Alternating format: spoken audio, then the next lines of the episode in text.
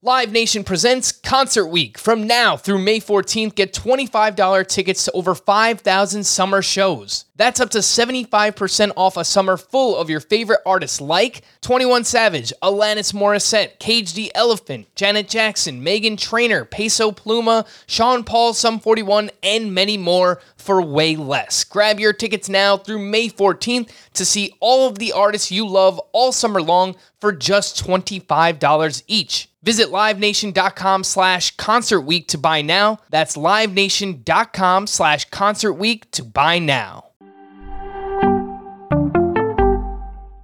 Welcome to the Fantasy Baseball Today podcast from CBS Sports. And first pitch crushing. Deep left field. This is way back. Walk 'em off. Got a fantasy question? Email fantasybaseball at cbsi.com. Get ready to win your league. Where fantasy becomes reality. Now, here's Frank, Scott, and Chris. Welcome into another live draft edition of Fantasy Baseball Today. Frank Stampfel joined by Scott White and Chris Towers here for our final 12 team head to head points draft of the offseason. And this one we're playing out. It's one of our two listener leagues and should be a ton of fun. Now, I did not plan this, I randomly generated the draft order last night. Chris and Scott are drafting back to back at pick seven and eight. So I'm hoping this causes quite a bit of controversy uh. tonight. What's going on, you know- Scott? Are you ready? There is going to be no shortage of controversy this draft. And I, I don't think it'll have so much to do with Chris and I picking back to back because the thing about these podcast listeners leagues that has especially been true the past few years is they end up mimicking all the things we've told them to do. So like we're totally out of our comfort zone because because all of our habits are, are you know they're, they're the rugs pulled out from under us. We're ending up with a bunch of players we never draft usually, and it's it's just the whole thing's just very uncomfortable. So I'm I'm hope it I hope it's entertaining, but it's uh yeah it's going to be stressful. Should-. Yeah, the thing about the podcast listeners league is the people who are in the league listen to the podcast. That's crazy. Ah, yeah. Now, I, I hope we got a bunch of know-it-alls who think we're full of it and just want to do their own thing. 'cause that that's my preferred scenario. People Yeah. who, people who hate us. I actually really think Ryan Mountcastle is a great pick this year. So I hope someone listening here winds up drafting him. Uh, Chris, how you doing, bud? Good. He's good. All right. Uh, let me That's set all. this thing let's up. Get, bef- let's get the show on the road. Let's let me set this up before we get started here. Again, this is a 12 team head to head point draft, 21 rounds, standard head to head point scoring on CBS. One point for each of a walk, single, run scored, RBI, hit by pitch, two points for a double, three for a triple, four for a home run, two points for a stolen base.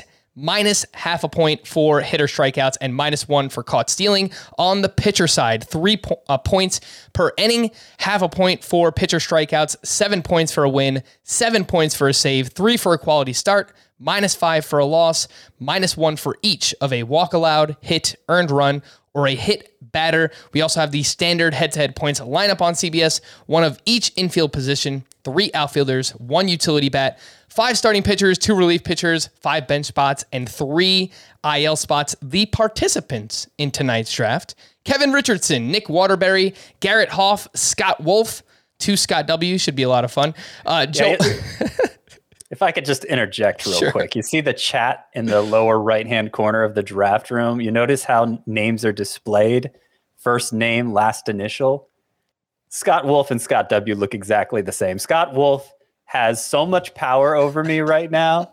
It's it's unbelievable because everybody who sees Scott W there is going to think it's me. It's probably not because I'm here talking, doing a podcast. It's probably Scott Wolf. So I just want to clarify that up front in case this guy goes, you know, totally bonkers on me. Way to It's not me. Scott Wolf under It's the a bus. different Scott W. Uh, that's what they all say. That's what they all say. Uh, other participants: Joel Woods, Jamie Campbell, Mary Wilkes, Elliot Freeman, Ante Jerison, and of course Scott, Chris, and myself. I'm drafting second overall. Chris is seventh, and Scott is eighth. All right, I think we're good to go. Scott, I know you have commish eligibility. So do I. Uh, but Well, I'm in a Scott W sandwich. Let's do it. Oh, a Scott W. sandwich. Very nice. All right, the draft is started up here. And for those listening on the podcast side of things, we're going to break this down into two different parts, a two part podcast. So, hour one and hour two. So, be on the lookout for the uh, second part of this podcast as well. Juan Soto goes first overall, as I expected, and listening to the rankings thus far. And I'm going to go ahead and select Vladimir Guerrero. I am not going to wind up with the profit pocket unless they are one of my utility batters. Uh, normally in this format, I take a pitcher in the first round. This is the first time I haven't done it in a while, but I'm just going to go ahead and take the hitter who scored, rather, the player who scored the most points in this format last year, more than any other hitter, more than any other pitcher. And I select Vladimir Guerrero. Third overall is Gerrit Cole. And we are uh, we're moving along. Gerrit here. Cole should be by far the number one starting pitcher in this format. You know, Corbin Burnes, you can make a case on a perning basis in a roto league, but the innings gap between him and Gerrit Cole should still be pretty significant. Yeah, it wouldn't surprise me if they're close, Chris, on a per game basis, but overall points, I, I think will definitely favor Gerrit Cole this season. Uh, after Gerrit Cole went Jose Ramirez, fourth overall, Trea Turner, fifth overall, and then Bryce Harper. And Chris, you are on the clock, the meat of the Scott sandwich. Mmm. Delicious. um, and I'm going to go with Mike Trout. You've got to do it, right? Uh, he's in this format. I think he's arguably the best player on a per game basis. Uh, if it's not him, it's you know Juan Soto, and there are concerns about Mike Trout's ability to stay healthy. But you know when you're picking seventh overall and you get a crack at a guy who could be the best player, I, I think you have to take it. Yeah, especially again, like you said, in this format, the OBP is just fantastic. The OPS is going to be awesome. Just stay on the field. I have Mike Trout as a top six player in this format as well. And Scott, you are on the clock, eighth overall. Are we going with a starting pitcher or a hitter? Don't think he's going with a starting pitcher. You don't think so? I think he might. I don't think so. I think I might. didn't expect to go with the starting pitcher because I thought others would reach in and grab starting pitchers ahead of me here. It being a head-to-head points leagues, more than one pitcher would go in the first seven picks, right? But I think Trout was the last hitter I was looking to take in this range. I, I think I'm actually going Max Scherzer, who's hmm. somebody already already in round one. I'm having to do something I have yet to do in any other draft, mock or otherwise, which is take Max Scherzer. Uh, you were You know were he men- averaged fewer than six innings per start last season. You were, you were mentioning Gerrit Cole over Corbin Burnes. I mean, and Max Scherzer, we know he's a workhorse, and he's, yeah, I, I'm not worried about that. I think he's going to be, unless this is the year he falls off, which could happen anytime uh, for any pitcher, frankly, old or otherwise.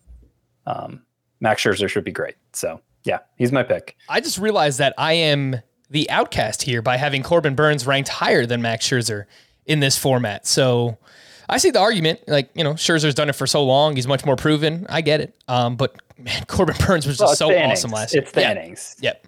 Uh, but look, if Burnes could get up to 180, then yeah, I, I think he'll be in the discussion for, you know, he'll be a top three starting pitcher. I think if he can get to that threshold. Uh, all right, after you took Scherzer, we see Freddie Freeman, Corbin Burnes, and Walker Buehler. All right, so those starting pitchers starting to go off the board. And as we've mentioned many times this all season, the past honestly past couple of years, whenever talking about head-to-head points leagues, you typically see uh, starting pitching get pushed pushed up the draft board in this format because reliable starting pitching, elite starting pitching, just has the potential to score so many points. And it's a shallow hitting lineup that you could find really strong players on the waiver wire as well. So, uh, yes, pitching will go relatively early in this draft. Uh, and there you go. We see it at the turn as well, where Mookie Betts and Brandon Woodruff go off the board. And we are into round two. So we had one, two, three, four starting pitchers go in the first round. Uh, and so far, two here in the second round Brandon Woodruff Yep. and Jacob DeGrom. All right. Yeah, so I, I think, and, and we haven't. Uh, obviously, we've drafted a lot more for category scoring than than point scoring because we have to account for roto and head to head categories. When you know point scoring, you're just talking about a head to head league usually. So it, it just you know we haven't drafted as much for this scoring format, but I think you're seeing here like a clear tier among hitters in this particular format where you don't have to extend yourself for stolen bases so much. So you're not going to put Ohtani up with that group. You're not going to put Bichette up with that group. You're not going to put Kyle Tucker up with that group. And, um, you know, basically once Harper and Trout went, we see this run on the the high end arms that I think makes sense, and that fortunately I had to kick off as uncomfortable as it was. Scott, you are back up on the clock. So after Jacob DeGrom went 14th overall, Rafael Devers and Shane Bieber. I know, Scott, you you probably would have loved to get yourself some Rafi Devers. So what are we doing instead? Yeah, actually, if if I hadn't gone Max Scherzer in round one, Devers would have been the pick at eighth overall. Oof. So right. that's yeah. Like I said, Ohtani's not part of this group in a in a head to head points league. I'll take Bichette. I'll take Bo Bichette. That seems like a pretty easy one at this point, especially having already taken a starting pitcher, especially since my top tier just got depleted at starting pitcher with Shane Bieber going off the board. You're right. I would have preferred to have Devers, but Bichette, you know, he gets he gets downgraded in this format because the plate discipline is suspect. But he's still going to be super productive. Yeah, he was still awesome last year. 3.5 fantasy points per game in this format. Whatever he lacks in terms of walks and even plate discipline, he sh- he will make up in home runs, total bases, scoring a bunch of runs and RBI. And Chris, you are on the clock here, 18th overall. Your first pick was Mike Trout. What do we got next? Yeah, I mean Shohei Ohtani is my number one player on the board, and he's Oh. utility only. Angel stack? But I'm going to do it. Yeah, Mike Trout, Shohei Ohtani. Let's get the uh, top of the Angels lineup locked in. And um, look, I don't love locking in a utility only player this early in a head to head points league, uh, the shallow format. And only three outfield spots, especially, makes it really hard to lock up that utility spot. But, you know, for all the talk about Shohei Ohtani not being quite as valuable in this format, he was still a 570 point player. So it, it's not, you know, you can you can't you can't say that he wasn't good in this format. He was excellent in this format, and that's comparable to what the top remaining pitchers were. You know, Zack Wheeler was actually more in the 580 to 590 point range. Julio Urias was um, 560. So I think, like, yeah, we don't expect Ohtani to be as good as he was last season, but I think there's still a gap between him and the, the other hitters, unless you you know, really believe in Marcus Semien, which I don't. I believe in Shohei Ohtani more. So Ohtani, still the right pick there for me. All right. And Chris, you know I would never do anything to embarrass you here on the podcast, but do you remember last year in this very league, you drafted Shohei Ohtani, but you traded him to me. Do you remember what you traded him to me for? Um, probably something that wasn't as good as Shohei Ohtani, I would guess. Yeah, uh, it was Keston Hiura. Sure, sure. That sounds like a thing oh. some dumb idiot would have done. I just I just remembered off the top of my head because I know you drafted him in this format last year as well, and I think you might have either had too many pitchers or, or too many utility bats or You something know, like that. this is the thing. Why? Why did you have to do that? Why did you have to do that? This who is, who is that? Who are you? This is not good. Nick Waterbury. Why would you select Sandy Alcantara and steal him from me? All right. These All are right, go ahead. podcast listeners, Frank. Go ahead, Chris. You can. They you can listened. explain yourself. Oh no, I was just gonna say Jeez. uh, I'm better at drafting than managing. I guess. All right. Uh, first tilt session of of the draft here. I really just planned on, you know, just let Sandy make it to me in round two. Do I want to take an outfielder? Do I want to double tap starting pitcher? That's a real bummer, man. this is not great. You know what? Uh, I'm gonna go starting pitcher, but it's not nearly as fun. But it's all good. Uh, sorry, Frank. I wanted Acuna. Well, it's all right, man. I'll forgive you this once. I took Zack Wheeler, 23rd overall. Was debating look, a few different players. Yeah. Wheeler was 110 points better than Sandy Alcantara last season Yeah. in this format. That's that's about three points per start. That's pretty significant. You know, I kind of think like 500 is the very very good mark in this format. 550 is probably the elite. Um, and Alcantara didn't hit 500 last season in 33 starts. For for what it's worth, I mean, wins and losses play a big part of that. And you know, he was only what eight for 13 in wins and losses last season. We expect that to be better, even if the Marlins are bad, but that's not an insignificant factor. All right. At the turn, I've got to talk. You know, I'm trying to figure out what to do here and figure this out at the same time. Uh, all right. So I took Zack Wheeler. Then at the turn, Luis Robert and Lucas Giolito. The double White Sox tap there. I don't often draft Julio Urias or Aaron Nola. And I don't think that I'm going to either here. So I'm going to select Yordan Alvarez. And He was the one that I was really looking at with the previous pick. I love Luis Robert as well. I think he gets downgraded a little bit in this format because I think he's still going to strike out probably a quarter of the time. Yordan Alvarez, it just would not surprise me if he puts up some kind of crazy season like what Vlad just did last year. Just like elite four category contributor, and especially in this format, we're not talking about categories, but uh, his plate discipline is strong. He's going to hit, a lot of home runs. He's going to get on base, and the counting stats are going to be fantastic in that Astros lineup. So I don't typically have just one starting pitcher through three rounds of a head to head points league, but that's where we're at. I've got Zack Wheeler, Yordan Alvarez, and Vladimir Guerrero Jr. And 27th overall, Pete Alonso. Mm. All right. That's probably Olson. before Olson. Yeah, it's, it's Yeah. earlier than we're used to. Yeah, uh, it's it's fine. I, I think there's more. I don't know. Al- Alonso obviously reduced his strikeouts quite a bit last year too, not to the extent Olson did. Um, but I, I think the distinction between them is, you know, I, I put Olson a little further ahead of Alonso in points than I do in Roto, where they're closer to identical. But it's it's not, you know, I can't gripe about it too much. Alonso going ahead. All right. After Alonso goes 27th overall, Julio Urias, Ozzie Albies, Matt Olson, and Chris, you're back on the clock. You have two hitters thus far. You have Mike Trout and Shohei Ohtani. Yeah, yep. Um, that's a tough spot to be in because I think the the top end of pitchers are are mostly gone. I'm actually starting to talk myself out of Aaron Nola. He was someone I was higher on than the consensus, but man, that Phillies defense could be really really bad. So it's just a little difficult to get too excited about him. So now I'm trying to figure out: do I want to go against my gut, which would be to just go away from starting pitcher? Do I want to reach for what I think is the top of the next tier at starting pitcher? Do I want to make Scott upset?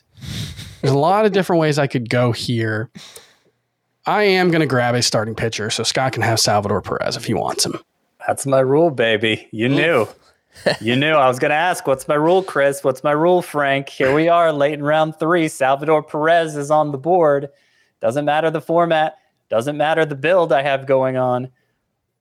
I'm, You're going to taking, take Salvador Perez. I'm taking him. Yes. The biggest advantage you can get in any position. And the advantage is mine in a league that I care about. Not just for what it's worth, in this format, he's only broken 400 points once in his career. It was 504 last season. Mhm. So you know if if he regresses, the the skill set is not super conducive to this skills to this format. It's it's like Don't it's try not to hard to my pick, Chris. well, no, I'm just saying it's Don't not try to hard to imagine a world in which Will Smith plays the same number of if, if Will Smith played the same number of games as Salvador Perez. It's not hard to imagine a world in where Will in which Will Smith outscores. The problem there is Will Smith's probably going to play 30 fewer games at mo at least. Yeah, I, I mean the thing is, do you buy the breakout from Salvador Perez two years ago or not? Because two years ago when it happened, obviously sixty game season, he's not breaking five hundred points. So you know, Yeah. did it happen? Was it legit? I say it was. And Yeah, he was he was on pace for like 540 in that Yeah. season over 160. and like catchers aren't supposed to break five hundred points, right? Like Yeah. a four hundred point catcher probably goes in round three. Mm-hmm. Chris selected Robbie Ray again. Scott selected Salvador Perez. And then we see Aaron Judge, George Springer, and Austin Riley off the board there. Uh, Chris, I thought you might have thought about taking George Springer, but you just don't want to fill up your outfield spots too early. He's he really is fantastic in this format, though. I would have been perfectly happy to take him in the next round. And in fact, that's what my hope was that I would be able to take him because in a league where we're not playing against people who listen to our podcast regularly, uh, he probably makes it to the fourth round. Um, but yeah, he should be phenomenal in this format. The the counting stats at the top of that lineup should be ridiculous. He's got good plate discipline. Yeah, George Springer was on pace for about 560 points last season. All right. And then Aaron Nola goes to finish out round three. And Marcus Semien starts us off here, round four, 37th overall. I recently added Aaron Nola to my Bust 2.0 article as well. And I probably should not care about spring training at all. He's allowed five home runs already in spring training. Last year, he allowed the highest home run per nine of his career, more fly balls than ever before. There's just so much inconsistency year over year with Aaron Nola. He's got a fantastic curveball. Fastball's not good. Changeup comes and goes. I don't know. The defense now behind him is not great. It's a tough division to pitch in. Uh, It's just, I don't know. You're Whenever- souring. I when hear it. I hear it in your voice. It's cracking. yeah. It's breaking. Well, I and don't just know, man. the the defense is just it it could be a real problem. I mean, that's that's a that's not a nothing concern. This is a team that added two of the worst defensive outfielders uh, who are on the free agent market. Those guys are going to, you know, Kyle Schwarber and Nick Castellanos are going to hit a bunch of home runs, but that yeah, one's, could one's be going to be a DH for what it's worth. sure. But So this was already a team that was, spot. but this was already a team that was starting a DH, you know, somewhere in Alec Bohm. Yeah, so, and, and they may not be this year. Yeah, it, it just there's not there are not a lot of good defensive players on that team. There aren't a lot of good or there aren't a, a lot of passable defensive players on that team. I, I feel like it's look, the Phillies had the worst defense last year. So just law of averages, it's hard to imagine them being worse than the worst. But they did get worse On paper, they uh, did. Yeah. Uh, in terms of In, the, in the, theory, the if players. they everybody's had. exactly the same as who they were, who was their left fielder last year? Because it's really just left field that's changed, right? Andrew McCutchen. Was he left field? I guess that's bel- probably be better. believe so. Yeah. So that's one position, but they may upgrade at third base if they start with Bryson Stott instead of Alec Bohm. I got to make a pick, by the way. Yeah, let me catch people up, Scott, and then you can think about who you want to select. Marcus Semien mm-hmm. was the start of this round, and then Corey Seager, Cedric Mullins, and Kevin Gausman. And now, Scott, you're back up. You have Max Scherzer, Bo Bichette, and Salvador Perez. Yeah, so there's been a, ru- a little bit of a run on pitching here. And oh boy, I'm going to have to make this decision fast. Uh, okay, I'm not going to overthink it. I'm going to take Charlie Morton. Ah, There's no way I'm getting Charlie Morton for a discount with this group. You know, yeah. Well, most hyped player on this podcast, probably. I definitely was not hoping to get him at the end of the fourth round, but I, Yeah. I knew it was a pipe dream anyway. You know, again, drafting against the listeners, you guys love him too. Uh, and that brings us to Chris, who also has two hitters and one pitcher, Robbie Ray, who you selected in the previous round. What are we doing here, Chris? Are we looking at another pitcher or a hitter? Are there any hitters that stand out for you? not necessarily a ton of hitters who stand out for me at this point. Um, but I don't know if I want one of the pitchers in this range. It's it's kind of no man's land for me.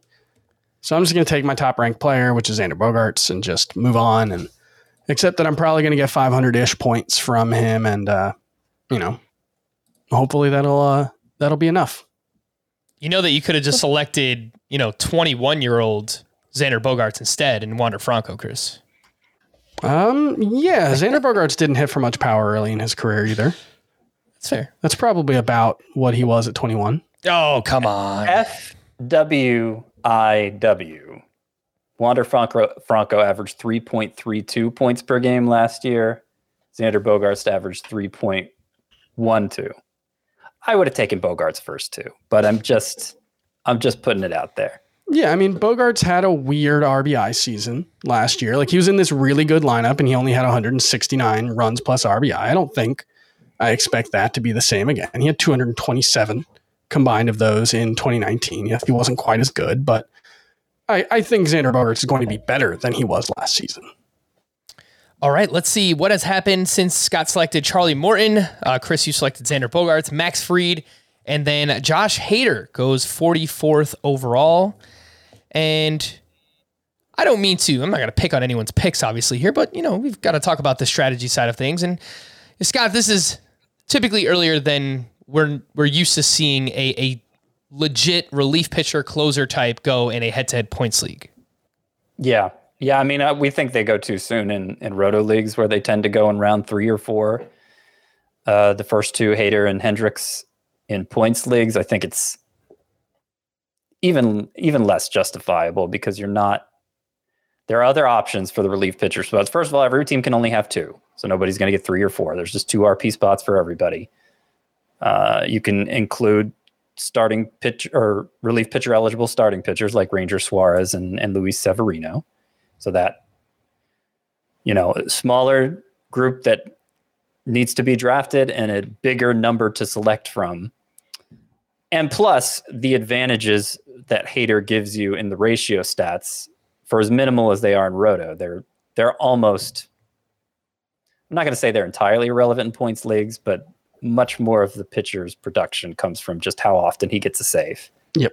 After Josh Hader went, we see Logan Webb, Jose Berrios, uh, and then I selected Justin Verlander, 47th You know, overall. It's very I early. thought about it. it's very I early. thought about taking Justin Verlander with my last pick. I decided not to, but I thought about it. Strongly considered.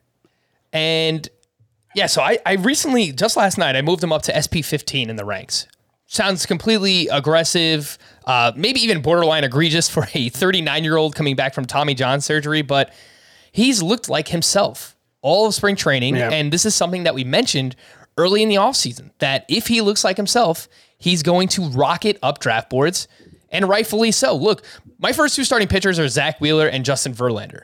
You know, two months into the season, I might have like two arms combined from my starting pitchers. But you know, look, if if they're both healthy, they they're they both should be standouts in this format. So uh, I moved Verlander just up behind Charlie Morton, 14th and 15th respectively as starting pitchers in my ranks, and I feel good about it. So I snap him, uh, nab him as my SP2. And then at the turn, we see Lance Lynn and Frankie Montas to kick off round five. I selected Wander Franco, and then Alex Bregman goes. So I have three hitters thus far Vladimir Guerrero, Wander Franco, and Yordan Alvarez to go along with two starting pitchers, Zack Wheeler and Justin Verlander.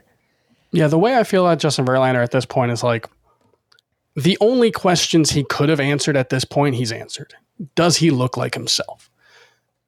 Whether that means he's going to make it through a whole season is, completely unknowable, but I'm not sure his risk is that much higher than the the other starting pitchers in that range. I mean, they're starting pitchers. Their risk of injury is high to begin with. So, yeah, I it's hard to come up with like a really strong case against uh, moving him, you know, significantly higher at this point. After I selected Wander Franco, Alex Bregman, Teoscar Hernandez, great value on Teoscar, 52nd overall. Freddie Peralta, Nick Castellanos, somebody I thought about as well. I, I really came into this draft thinking I wanted to get players that I haven't wound up with in any other drafts and players that I really like. And so far, outside of Sandy, I've been able to do that. So uh, Nick Castellanos was one of those players I was considering as well for that reason. Chris, you are back up. It is round five, and you have 13 seconds left to pick. Here comes the money. That means you're muted, Chris. Oh, I was just say, saying I'm really struggling over and over and over again. So you then- weren't really missing out on anything. And then I hit the wrong button. I meant I meant to hit your Joey Gallo song, and I hit my uh, my Shane O'Mac music. But I did I, think, I, I like the pick you made. yeah, I think it's a fantastic pick. Kris Bryant, 55th overall, and I believe I'll pull up his ADP over the past two weeks at the NFBC, but I believe it's inside of the top 60 picks. Like this is right around I mean, where he, he's he going. was a guy prior to 2019 and even 2019, like he got to 490 points in 147 games. I think you just give him 500. He was consistently that kind of player before that. Last season, he didn't quite get there, but with Coors Field, 427 in 144 games, I think you can just like, even if he's just the guy he was last year, but playing all his games at Coors Field, I think you can probably feel pretty good about him being that kind of, you know, very, very good hitter in this format. the ADP for Kris Bryant last two weeks, 57.6. So this is right about where he goes. Uh, all right, Scott, you selected Jose Altuve. Uh, let's Mm-hmm. check in on your team here and see what you got going on. I believe you have three hitters and two pitchers. Yes, I do. You've I got do. it. So I'd, I'd rather have the two hitters and three pitchers, but you know, there there was people went pretty heavy on pitchers in rounds three and four, so that that happens. If if Freddie Peralta had made it to me, I, I might have had a tough decision. If Chris hadn't taken Kris Bryant, I might have had a tough decision there. But Jose Altuve was actually the hitter I was considering when I eventually went Charlie Morton in round four. I love Jose Altuve, especially in this format. Last year, the top two second basemen in terms of points per game, Trea Turner, of course, 3.74. Marcus Semien, a historic season for a second baseman, 3.66. Jose Altuve was right there, 3.60. He was well ahead of Ozzie Albies, 3.45. And, well, he was ahead of Ozzie Albies. He was well ahead of like the rest in that tier, Ketel Marte, Brandon Lowe, Whit Merrifield. So I think uh, his lack of strikeouts, obviously scoring a ton of runs near the top of the Astros lineup, you know, he's the candidate to to be right there with the very top second baseman. If you've ever been in the market for a new home, you know home shopping can be a lot. There's so much you don't know and so much you need to know. What are the neighborhoods like? What are the schools like? Who is the agent who knows the listing or neighborhood best? And why can't all this information just be in one place? Well, now it is on homes.com. As somebody who's been through this, I can tell you these features are so, so incredibly valuable. They've got comprehensive neighborhood guides and detailed reports about local schools, and their agent directory helps you see the agent's current listings and sales history. The area you live in is just as important as the house itself. You can get to know a neighborhood without ever setting foot in it. Say you're a really active person. You could find out about the nearest parks. Do they have a baseball field? Maybe you want to join a softball league like Chris and I play in. Also, Homes.com collaboration tools makes it easier than ever to share all this information with your family. It's a whole cul-de-sac of home shopping information all at your fingertips. Homes.com. We've done your homework. The all-new Hyundai 2024 Santa Fe is equipped with everything you need to break free from the dull work week and embark on an adventurous weekend with your family. The all new Hyundai Santa Fe's features like available HTRAC all wheel drive, standard third row seating, available dual wireless charging pads. Nothing beats a weekend away with the family in the great outdoors, whether it's camping, hiking, river rafting, or anything in between. With third row seating, nobody is left out. The entire family can experience the thrill together, and nobody wants a dead phone. Available dual wireless charging pads make it so nobody gets stuck, and we can check our fantasy baseball teams together. Learn more about the all-new Hyundai Santa Fe at hyundaiusa.com. Call 562-314-4603 for complete details. After Jose Altuve, Nolan Arenado, Joe Musgrove, and Paul Goldschmidt. I think it's great value on Goldschmidt as well. I don't see a Yeah. huge difference between him and Olson and Alonso, and those guys went in round three, and P- Paul Goldschmidt just went pick 59. So Yeah, I think it's less of an upside weighing the the relative upside of the three is risk, you know, because Paul Goldschmidt, he looked like he was fading, you know, he was he was cooked. And then he has this resurgent season last year, 34. Where did that come from? Did you guys see, by the way, on Wednesday afternoon, the Cardinals scored 29 runs against the Washington Nationals? I, I only bring it up because I saw that Paul Goldschmidt had a massive game. I think he went four for four, a home run, and a steal, which, Scott, do you remember what we called that last year? I don't. Oh, a sock and a shoe. A sock and a shoe for Paul Goldschmidt. Our first mention of a sock and a shoe uh, this season has been for one Paul Goldschmidt at the turn. I mean, that's that was you know about 25 runs per major league caliber player that the Washington Nationals currently have in their projected infield. So, yeah, I think that's pretty good. right. Uh, after Paul Goldschmidt went, Whit Merrifield to finish out round five, and then Liam Hendriks, Byron Buxton, and Trevor Story, which both picks I think uh, just elicited a a sigh from Chris Towers. Actually, more Story than Buxton. Even though I already have a short, shortstop, I was really hoping Story would fall a couple more spots, and I could you know eventually put him in that second base spot. Um, Good idea. Yeah, because I mean, he was consistently a 550 ish point player prior to last season, and I don't think he'll be that good, but the counting stats should be really, really good with the Boston Red Sox. The only concern there, I guess, would be that it does look like he's going to bat in the lower half of the lineup. It's so is, weird, man. Like they're Yeah. projecting him to bat sixth. They said he is going to bat second against left-handed pitching. So I was watching the Red Sox game earlier. They brought that up, but I mean, man, Enrique Hernandez. Find someone who loves you the way that Alex Cora loves Enrique Hernandez. Like, why is this guy? He's a I mean, he's look, a fine the, ball uh, player, but why does he lead off instead of Trevor Story, for example? I just That's the uh, that's the Boricua connection, man. And, and you know, this doesn't get mentioned enough when we're obsessing over line. Not just us, but everybody who analyzes these things obsesses over lineups at the start of the year. Like starting lineups change constantly over the course of the season. I doubt Trevor Story's going to bat sixth all year. Um, so I wouldn't sweat it so much. I was frustrated here because I just got sniped on Carlos Rodon, but Oh, okay, so he wasn't going to make it to me. no, That's no chance. No chance. These were the last two pitchers in a tier for me. Carlos Rodon was one. Yu Darvish is the other. I would rather had Rodon, but I'll go Darvish here as my third starting pitcher. All right, yeah, starting pitcher. Oh gosh, it's drying up a little bit here. Uh, all right, so Carlos Rodon went 64th overall. Scott selects Yu Darvish, and we are up to Chris's pick. This is 66th overall, and Chris, I believe you only have one starting pitcher to this point. I believe that is accurate. Yes, I do. Only Robbie have Ray. One starting, yep, Robert Ray, and I'm not going to reach for the, any any of the other guys who are here. So, just going to keep moving on and fill up those starting sp- pitcher spots later. Um, which you know that's fine. Well, Yeah, I mean, I think it's easier to that bridge justify this year than last year. oh, I'm really struggling though. Uh, we've got about 10 seconds left here. All right, I'm just going to get an edge at the catcher spot and take Will Smith, Yeah, not a bad idea. who I I think it's a fine pick, yeah.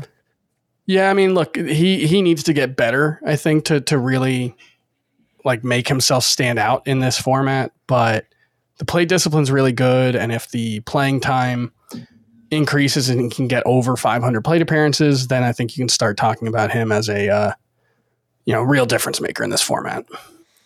All right. And after you selected Will Smith, Alek Manoah goes off the board. I should probably start thinking about what I would like to do. I have three hitters and two pitchers thus far. I was kind of looking at Ketel Marte, who just Yeah, went. I'm, I'm a little surprised Chris didn't take Ketel Marte because I, I, I, after taking Altuve, I gave some thought to taking him as an outfielder. Hmm. Marte. Yeah, I certainly considered it. He's great Yeah. in this format too. It's you know someone who's Yeah. going to hit for a high batting average, even if he doesn't hit a ton of home runs. Those will Great be, plate discipline. Those will be doubles. He'll walk. He'll get on base. You know, Mhm. hopefully score some runs. I don't know how many in that Diamondbacks lineup, but he is very, very good in this format. Uh, Yeah, I was kind of hoping he would get traded this year. And instead, he Instead of- signs an extension. Yeah. I mean, look, I get it. hey, One thing get that's your money, man. happened here early on is like this is going to be one of those drafts where I'm going to have to get creative at third base because after that Jose Altuve pick that I was patting myself on the back for, the last third baseman in that tier, Nolan Arenado, went. I think with the very next pick. So Bregman, Alex Bregman, who's more of a points league specialist, went earlier in round five. Um, Riley, of course, was already gone. And then Arenado went at the end of round five. So, you know, I, I'm in an uncomfortable spot here at third base, and I don't know if that means going for Anthony Rendon, who you know this this is the better format for him too, or if I mean, I he's wait been even he's longer. been an elite player in this format before. Yes, if if you trust him to bounce back, then like this is the format where you're more eager to invest in him. But I don't necessarily trust him to bounce back is the thing. So I might wait even longer uh, for somebody like Matt Chapman. We'll see. All right, let's catch people up after Ketel Marte, Brandon Lowe, and JT Realmuto off the board. And I am wrestling with something right now, which I don't want to reveal until after I make both of my picks. I'd love to take Lindor, but I took Wander Franco. It's shortstop is so deep. This is what I was just talking about on yesterday's podcast. There's just it's tough, man. Uh, I'm going to select Jorge Polanco and uh, as my second baseman. We did a few mock drafts this offseason where I just wound up with a dreadful second baseman, and, and I don't want to do that. So uh, Jorge Yeah. Polanco, someone who also very good in this format, makes a lot of contact. Don't think he's going to hit as many home runs as he did last year, even if that's you know 25 homers. Strong batting average, good plate discipline in an improving Twins lineup. Um, I perfectly You know- fine taking him at this point in the draft. Wh- what we just saw was um, Starling Marte go 72nd overall. and this is not Starling Marte's best format, but that's a really good value. He just kept falling and falling and falling and falling and uh-huh. falling. And Yeah. he probably shouldn't have as far. And I passed on him several times when he was technically the top player in my rankings. So I'm just as guilty of that as anybody. But It- He, that's that's a really good value. this is generally not regarded as a better format, but he was so prolific as a base stealer last Yeah. year. 3.77 points per game is what Starling Marte averaged in this format last year. The only outfielders that were better were Juan Soto, Fernando Tatis, Bryce Harper, and Ronald Acuna. Starling Yeah. Marte was the fir- fourth best outfielder in this format on a per game basis last year. So, yeah, I was kind of like hoping people would be scared of that oblique injury and he can Yeah. make it back to me in round seven. Because he's playing in games now. if Darvish wasn't there, I would yeah, I was I would have taken him in round six. I I agree. That was a good pick there. Who made that pick? Should give him credit. That was, I believe, Kevin Richardson. Richardson. Kevin Richardson. The thing I was just looking at Kevin's team. He's now filled up all three of his outfield spots, and we're Hmm. seven seven rounds into the draft. So he's got three That's tough, outfielders, a shortstop, and three starting pitchers. So I mean, hey, you just if you're just taking the best values, Starling Marte was one of them. And, and by the way, I was checking in on the Mets game earlier as well, and, and I saw him steal a base. They're not going to mm-hmm. let this guy run if he's still feeling the effects of this oblique. You know, he said he felt something in his rib. Look, if he's running, I think the guy is healthy. So that is a fantastic pick, 72nd overall. To start round seven, Carlos Correa went and then hit the music. Here comes the money. Here we go. Money talk. Here comes the money. I selected Shane O'Mac, Shane McClanahan. He was my top ranked starting pitcher available. He's my SP3. Probably not his best format. I don't know how deep he's going to go into each of his starts, but I think when he pitches, he will be efficient and he should earn wins uh, with the Tampa Bay Rays behind him. And uh, I needed a pitcher, so I take Shane O'Mac there. After I took him, JD Martinez, Luis Castillo, Framber Valdez. Valdez, great pick. I kind of was hoping he would make it back to me a little bit later on. Uh, and then Francisco Lindor, 78th overall in the seventh round. You know I love it. Chris, you're up. All right, you ready for me to take someone I have not drafted at all this year? I am ready. Whoa! Yeah, I'm pretty sure every I time you've talked about him, you said that you can't watch him pitch when he's yeah. I just, I know, I just can't put the, the, the TV on when he's pitching, but. The the potential volume that he can give you, the the fact that a lot of the guys in this range at starting pitcher, Dylan Cease, who's who we're talking about, the fact that a lot of the guys in this range of starting pitcher come with injury question marks. Like Dylan Cease, the question is in innings, but if he's able to be a little more efficient he can throw 180 innings, like he could be a 240 strikeout guy. Oh yes. So, yeah, I'm. It, it's a bet on a talented player when I, you know, really did need a starting pitcher, and th- this is why you don't necessarily love to be in a spot where you feel like you need to draft a specific type of player. Yeah, and I think that's a really good point, Chris, and one that we haven't really hit on much this offseason. But when you draft a balanced roster, it allows you in the middle and late rounds to be versatile and just draft whatever you want, whatever position you might need or whatever category you might need. But, you know, if you mm-hmm. take a lot of pitching early, then you're going to find yourself, oh, I have to take hitters here or vice versa. So, you know, when you have a balanced roster, it allows you that flexibility later on in your drafts. And it's especially tough in this format when you've got fewer lineup spots. So, like, I could have taken Tim Anderson, but I don't have anywhere to put him. I literally would not have a starting spot for him because I've already Yeah. got a shortstop. I've already already got my utility spot. So that's also, you know, one of the downfalls of taking Shohei Ohtani where I did, which, hey, I mean, it was a great value, right? 13, 14, 15, mm-hmm. 16, 17th overall Shohei Ohtani, even in a points league. That's quite good. But it, it, it can handcuff you a little bit. I have the solution, Chris. Just play Ohtani as a pitcher. There you go. All right. After it's you true. after you selected Dylan Cease, we see Scott selected Bryan Reynolds, then Jonathan India, Pablo Lopez, Christian Yelich, and then Jose Abreu to finish out round seven. Uh, Scott, talk to me about Bryan Reynolds, someone who also seems like he is built for this format. Yeah, great plate discipline. Uh, his great across the board numbers. I think the if he falls short in anything, it's home runs, and and you're not going to miss those as much in this format because he's going to be getting a lot of extra base hits on the whole. So you know, I'm I'm perfectly happy with him as my number one outfielder. I was also considering Pablo Lopez there as my f- fourth starting pitcher, uh, and he ended up going two picks later. So not going to get him on the bounce back clearly. But yeah, I'm, I'm, I'm still happy with it. No regrets. No regrets. No regrets, like the uh, Snickers commercial. Uh, to start off round eight, Trevor Rogers, oof, Ranger Suarez, 86th overall, who is now the unquestioned Sparp in this format. Starting pitcher with relief pitcher eligibility. Luis Severino is dealing with that arm injury right now. Ranger Suarez, he's a little bit behind. He's going to make his spring debut over the weekend, but once he returns, I, I think he is unquestionably the top Sparp available in this format. Although, if you were just ranking them for like week one and two, I might put Kopech ahead of him. The, the the concern isn't is can Kopech be better than him? The concern is, you know, how many points is he going to score over the course of a season? Right. Yeah. As long as he's in the rotation. a little behind too.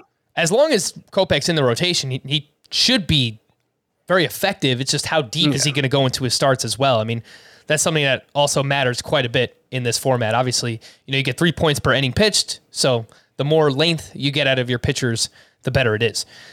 Uh, after Ranger Suarez, Eloy Jimenez and Tim Anderson. So, all right, a little double tap there on the White Sox. And again, two, I think, great values. You know, Eloy, Tim Anderson is, you know, might not be their best format, but, you know, like Starling Marte, maybe these guys are being, you know, pushed down a little bit too much in this draft.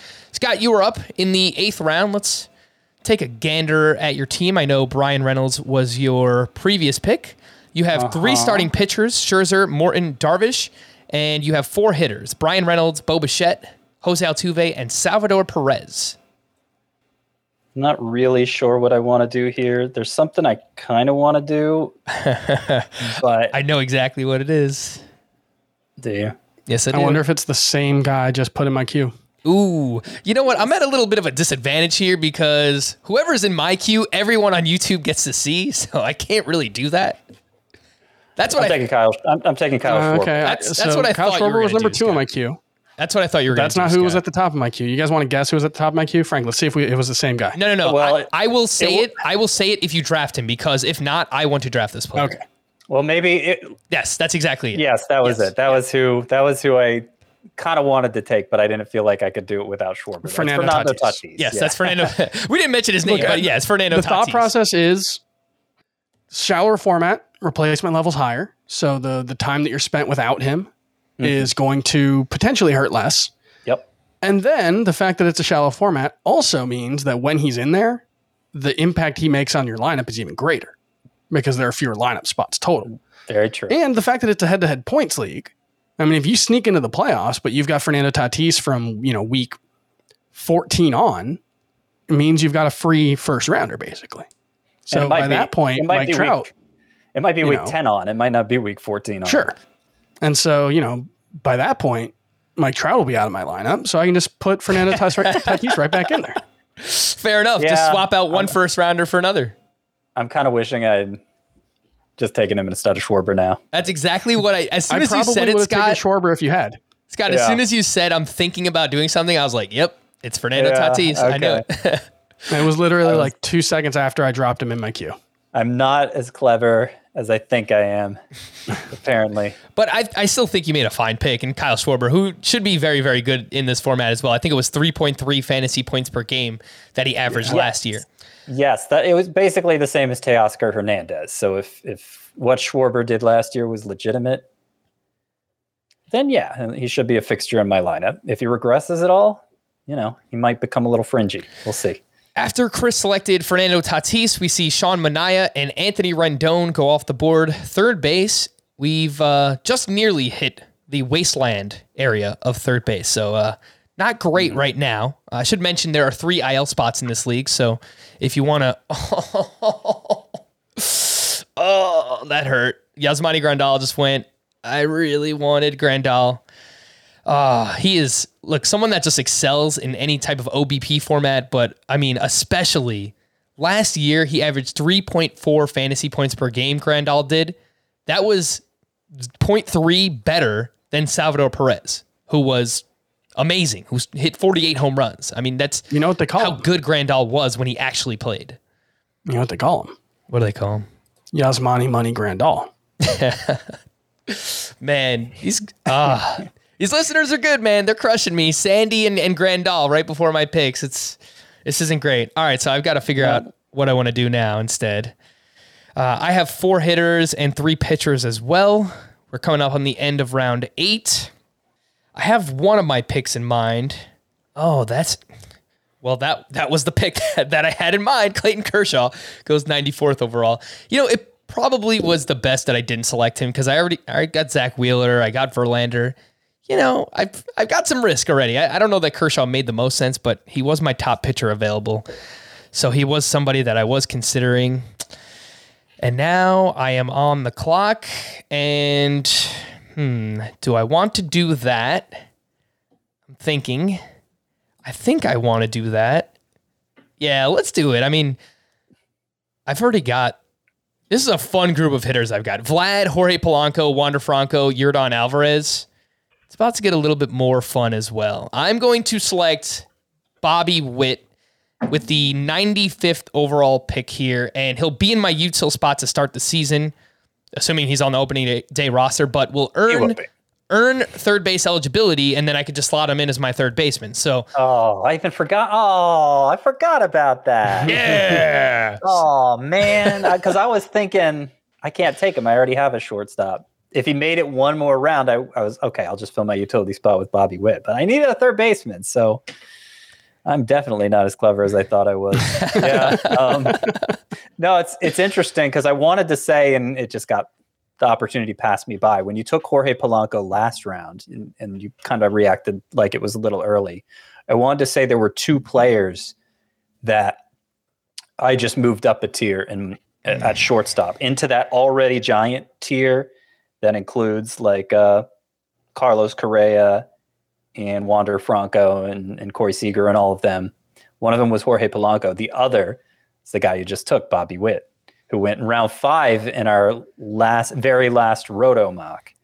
You know, go round five here. He probably shouldn't have gone round, in round five in that other one either. But like, he looks like the real deal, and there's like, there's no doubt he's on the opening day roster. It doesn't even seem to be a question anymore um, among Royals beat writers. All right. After I selected Bobby Witt at the turn, we see uh, Javier Baez and Joey Votto. Ooh, the profit pocket starts to uh, get picked at there. And then I selected somebody I have not drafted a single time this offseason Chris Bassitt, 98th overall, second pick of round nine. He's my SP4 to go along with Verlander, Wheeler, Shane McClanahan. I felt like I needed a high floor play in my rotation. I was looking at a few other names who have, you know, some breakout potential, but I feel like Chris Bassitt kind of fits what my rotation needs at this point, and he's my SP4. He goes deep into his starts as well, uh, and you know, worry a little bit about him moving outside of Oakland, but Citi Field is still a really good park to pitch in. Uh, I think he should be mostly fine this upcoming year. Uh, Giancarlo Stanton goes, then Willy Adames and Tyler O'Neill, another one who Roto is his better format, but I think he was devalued too long in this draft, and he lasts to pick 101. That's Tyler O'Neill in the ninth round, and I think it is a fantastic pick. Uh, then Max Muncy goes. Chris, is that what caused your sigh? Yeah, my hope was to take Rhys Hoskins here and then Max Muncy on the on the way back. Um, so I guess maybe I wasn't going to be able to get Muncy either way, but I ended up with Hoskins, who is a really good player in this format. And if he you know stays healthy, should be a contender for that 500, 500 point mark that I've been talking about. Chris, just take the profit and run, baby. Rhys Hoskins there, pick 103 overall. And Max Muncy, by the way, averaged 3.4 fantasy points per game last year. That was the same amount as Ozzie Albies, who went in the third round Yeah. of this draft. Scott, Yeah, I would have been thrilled to have him as my second baseman. Scott, you are up here in round nine. What do we got? I definitely want to take a pitcher because I feel like I feel like we're um we're about to see that position drop off again. Mm-hmm. I just wasn't sure which pitcher to take. I, I went with Adam Wainwright. I went with the safest option in my yeah, 40 year old non strikeout guy is the safest option. But there are there are a lot of uh, a lot of guys dealing with injuries, let's say, who I could would have considered instead. And um, you, you know, the the thing is we we think Wainwright as we think of Wainwright as not an upside guy, but he he was top 10 in this format last year. He pitches deep, he wins a lot of games on a on a playoff caliber team. And uh yeah, hopefully he doesn't take a step back this year. Adam Wainwright, by the way, was second in baseball last year in innings pitched per start behind only Zack Wheeler. So, again, in this format, it's not flashy. He's not going to get you the strikeouts, but a great defense behind him, great division to pitch in. He's going to go up against the Pirates and the Cubs quite a bit. Uh, so, as a result, I think I mean- he should be valuable once again. you know, he averaged like what five and a half strikeouts per start. It's not a huge number, but you know, because he was pitching so deep into into the games, it's not it's not nothing. It's not, yeah. I again, like it's a point that Scott has made all offseason for. I don't want to throw names out there. once they once they get selected, we talk more about them. But you know, it's those pitchers that go deep into their starts. you know, the K per nine isn't necessarily high, but the strikeout, the raw strikeout total will be higher than you think because they throw as many innings as they do. After Scott selected Adam Wainwright, Dalton Varsho, CJ Cron, more of the profit pocket. Chris Sale, who we got good news on yesterday. Scott said he was, Was that you? Was that who you made made you side just now, Chris Chris Sale? Yeah, I would have loved to Yeah. have had him on the way back. It was it was between him and him and Wainwright with that last pick. Yeah, I, I, I just didn't think that I could afford. I, I thought about it as well. I just, I don't think I could afford to take another injured pitcher. I, I think I needed that floor play. So again, I went with Chris Bassitt to finish out w- round nine. Jesse Winker, and then starting off round ten, Willson Contreras. Marcell Ozuna and Raisel Iglesias. So I believe the third closer off the board there in round 10 now. Um, Marcell Ozuna, you know, we haven't necessarily talked about the skill set and, and how much it works in this format, but he's someone who walks quite a bit as well when everything is going right. He's going to hit home runs. And yeah, I mean, if he could stay on the field, then it's someone who should excel in this format as well. So really strong pick there with Marcell Ozuna. And we are into. Rice- Go ahead, Scott. Raisel Iglesias went here with the third pick of round 10. Emmanuel Clase is still out there. And I just, I, I mean, it seems like absurd value, but I just don't think they're going to be able to separate themselves enough to, to justify it. Like, I, I feel like we're running out of opportunities to fill, to, to like get a, a true fixture in those other spots in the lineup. And I, Yeah. I, I that feels like a higher priority to me. I will point out with Raisel Iglesias at this point in the draft in round 10, last year he scored 437.5 fantasy points. And I believe when I looked this up earlier, that would have ranked as a top 24 starting pitcher, like right there on the fringe as like an SP2. Yeah. That's pretty valuable to get as your closer Yeah, in, in round 10. That's, you know, th- there were a lot of guys who probably made 26 starts who had more than that, you know, or who are fewer than that, but would have been higher. So, Yep. you know, it, it's the kind of thing where like, unless you get 40 saves, it's really hard to stand out as a as a relief pitcher. That, that it's just it's hard. And there are no closers who are getting 40 saves at this point. The league leader was Mark Melancon with 39 last season. Blake Snell was the next pick, and Scott, you're up. Yeah, I hated that Blake Snell pick because I wanted to make it myself. uh, it was that was the other one. I mentioned a couple different pitchers who were dealing with injury. In Snell's case, it isn't so much as an injury; it's just a late start. So he he might miss his first turn through the rotation, but he, he seems on track otherwise. And uh, yeah, he just went after Chris Sale went a few picks earlier. So I dipped into the profit pocket at first base, took Josh Bell. He is the third of that profit pocket to go off the board, which I think is five now. I think it's five deep. Oh, I'm sorry. He's actually the fourth of the profit pocket to go off the board. The only one who hasn't yet is the newest member, Luke Voit. Hmm. Yeah, it's I don't know. I was trying to think of some kind of reference of like a band that added somebody later on, like once they were already established. Chris, this sounds like something that you'd be great at. Uh, but before we He's get to the your- he's he's the Ronnie Wood of the Rolling Stones. yeah, that yeah, I agree. That that makes a lot of sense. Um, after Josh Bell went, Chris, you selected Eduardo Rodriguez and Nathan Eovaldi. So some starting pitchers going off the board here, uh, and I know both you and I, Chris, have Eduardo Rodriguez as a breakout this season. Yeah, we've seen him hit that 500 point mark. Um, you know, I think innings shouldn't be much of a concern for him. He's proven to to be a a pretty reliable source of, you know, I guess not necessarily innings in the past because he's had some efficiency issues, but that actually was less of an issue the past couple of years. Last season, it was mostly because of the, you know, kind of what we believe to be bad luck that he suffered through last season. So, you know, the peripherals mostly suggest he should have been a lot better. I think he's someone who the 200 strikeout mark is a pretty safe bet, 180 innings, and I, I think he'll be a, a solid option in either format. By the way, the um, the it, it might have been better to say like Billy Preston with the Beatles, you know, famously referred to as the fifth Beatle, came in during the Let It Be sessions. You know, maybe maybe that makes more sense. Yeah, Maybe it does. uh, after you Maybe it doesn't. I have no idea. Yeah. Scott, you don't know? I don't know. Uh, after Eduardo Rodriguez, Nathan Eovaldi, and Tyler Mahle. So some pitchers going off the board here, and I'm up in two picks. I mean, Joe Woods and Nick Waterbury. These guys have been crushing me all draft. So I, yep, I would expect nothing less. Marcus Stroman goes, someone who I do like quite a bit in points leagues. He's a lot like Adam Wainwright. He's not flashy, but he goes deep into his starts. He uh, is pretty efficient. You know, doesn't get a ton of strikeouts. I don't know how many wins he's going to get with the Cubs, but um, I think he should get a, a good amount of quality starts, if nothing else. After Stroman, Jazz Chisholm goes, and I am on the board here in round 10. Okay, I am thinking about a few things that I would like to do here. Hmm, that's kind of fun. Uh, all right. Ah, do I want to do it? Man, You do.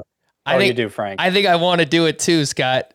All right, I'm just you never wanted to do anything more than this. Oh, I'm gonna do it. I'm gonna I'm gonna you know I'm gonna dive in and I'm gonna take the chance on Cody Bellinger, who looks absolutely lost in spring training. I think he has something like 20 strikeouts at this point, but it's round 10.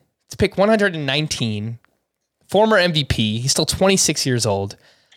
I, I'm just gonna cross my fingers and hope for the best. I needed a second outfielder, and so Cody Bellinger is that guy to go along with Yordan Alvarez. So. Uh, let's see. Let's see if he can get back on track. Emmanuel Clase goes here uh, at the end of round 10, and the first pick of round 11 is going to be Justin Turner. I'm going to make my pick, and then we will sign off of hour one, and we'll jump into hour two. Um, I am going to let me make sure I don't have a third baseman. I don't think I do. I don't have a third. Oh no, I took Bobby Witt. What am I doing? don't do it, Frank. Yeah, so I don't need that guy. I'll leave him for you, Scott. Uh, all right, so that that allows me to wasn't looking at third base yet. I don't know where you were going. uh, I am going to select Logan Gilbert, one of the breakout starting pitchers I referred to earlier on that I, I consider with my last pick. So, very happy to get him here at the end of round 11. And before we talk about anything more, we're going to sign off here, part one on the podcast side, but make sure to listen in to part two as well. And we'll be back right after this. Bye bye.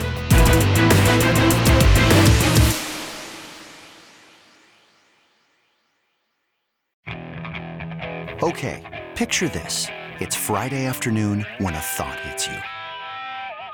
I can waste another weekend doing the same old whatever, or I can conquer it. I can hop into my all new Hyundai Santa Fe and hit the road. Any road. The steeper, the better. Because my all new Santa Fe is available with HTRAC, all wheel drive, so I can hit the trail without a worry in the world. Heck, with three rows and best in class rear cargo space, I can pack the whole family in with all our gear. We've got available dual wireless charging for our phones, so we'll never lose touch with civilization, and we won't lose touch with the primordial power of Mother Earth. So, which is it? Waste the weekend or do something a little more epic? And conquer it in the all new Hyundai Santa Fe. Visit HyundaiUSA.com or call 562-314-4603 for more details. Hyundai, there's joy in every journey.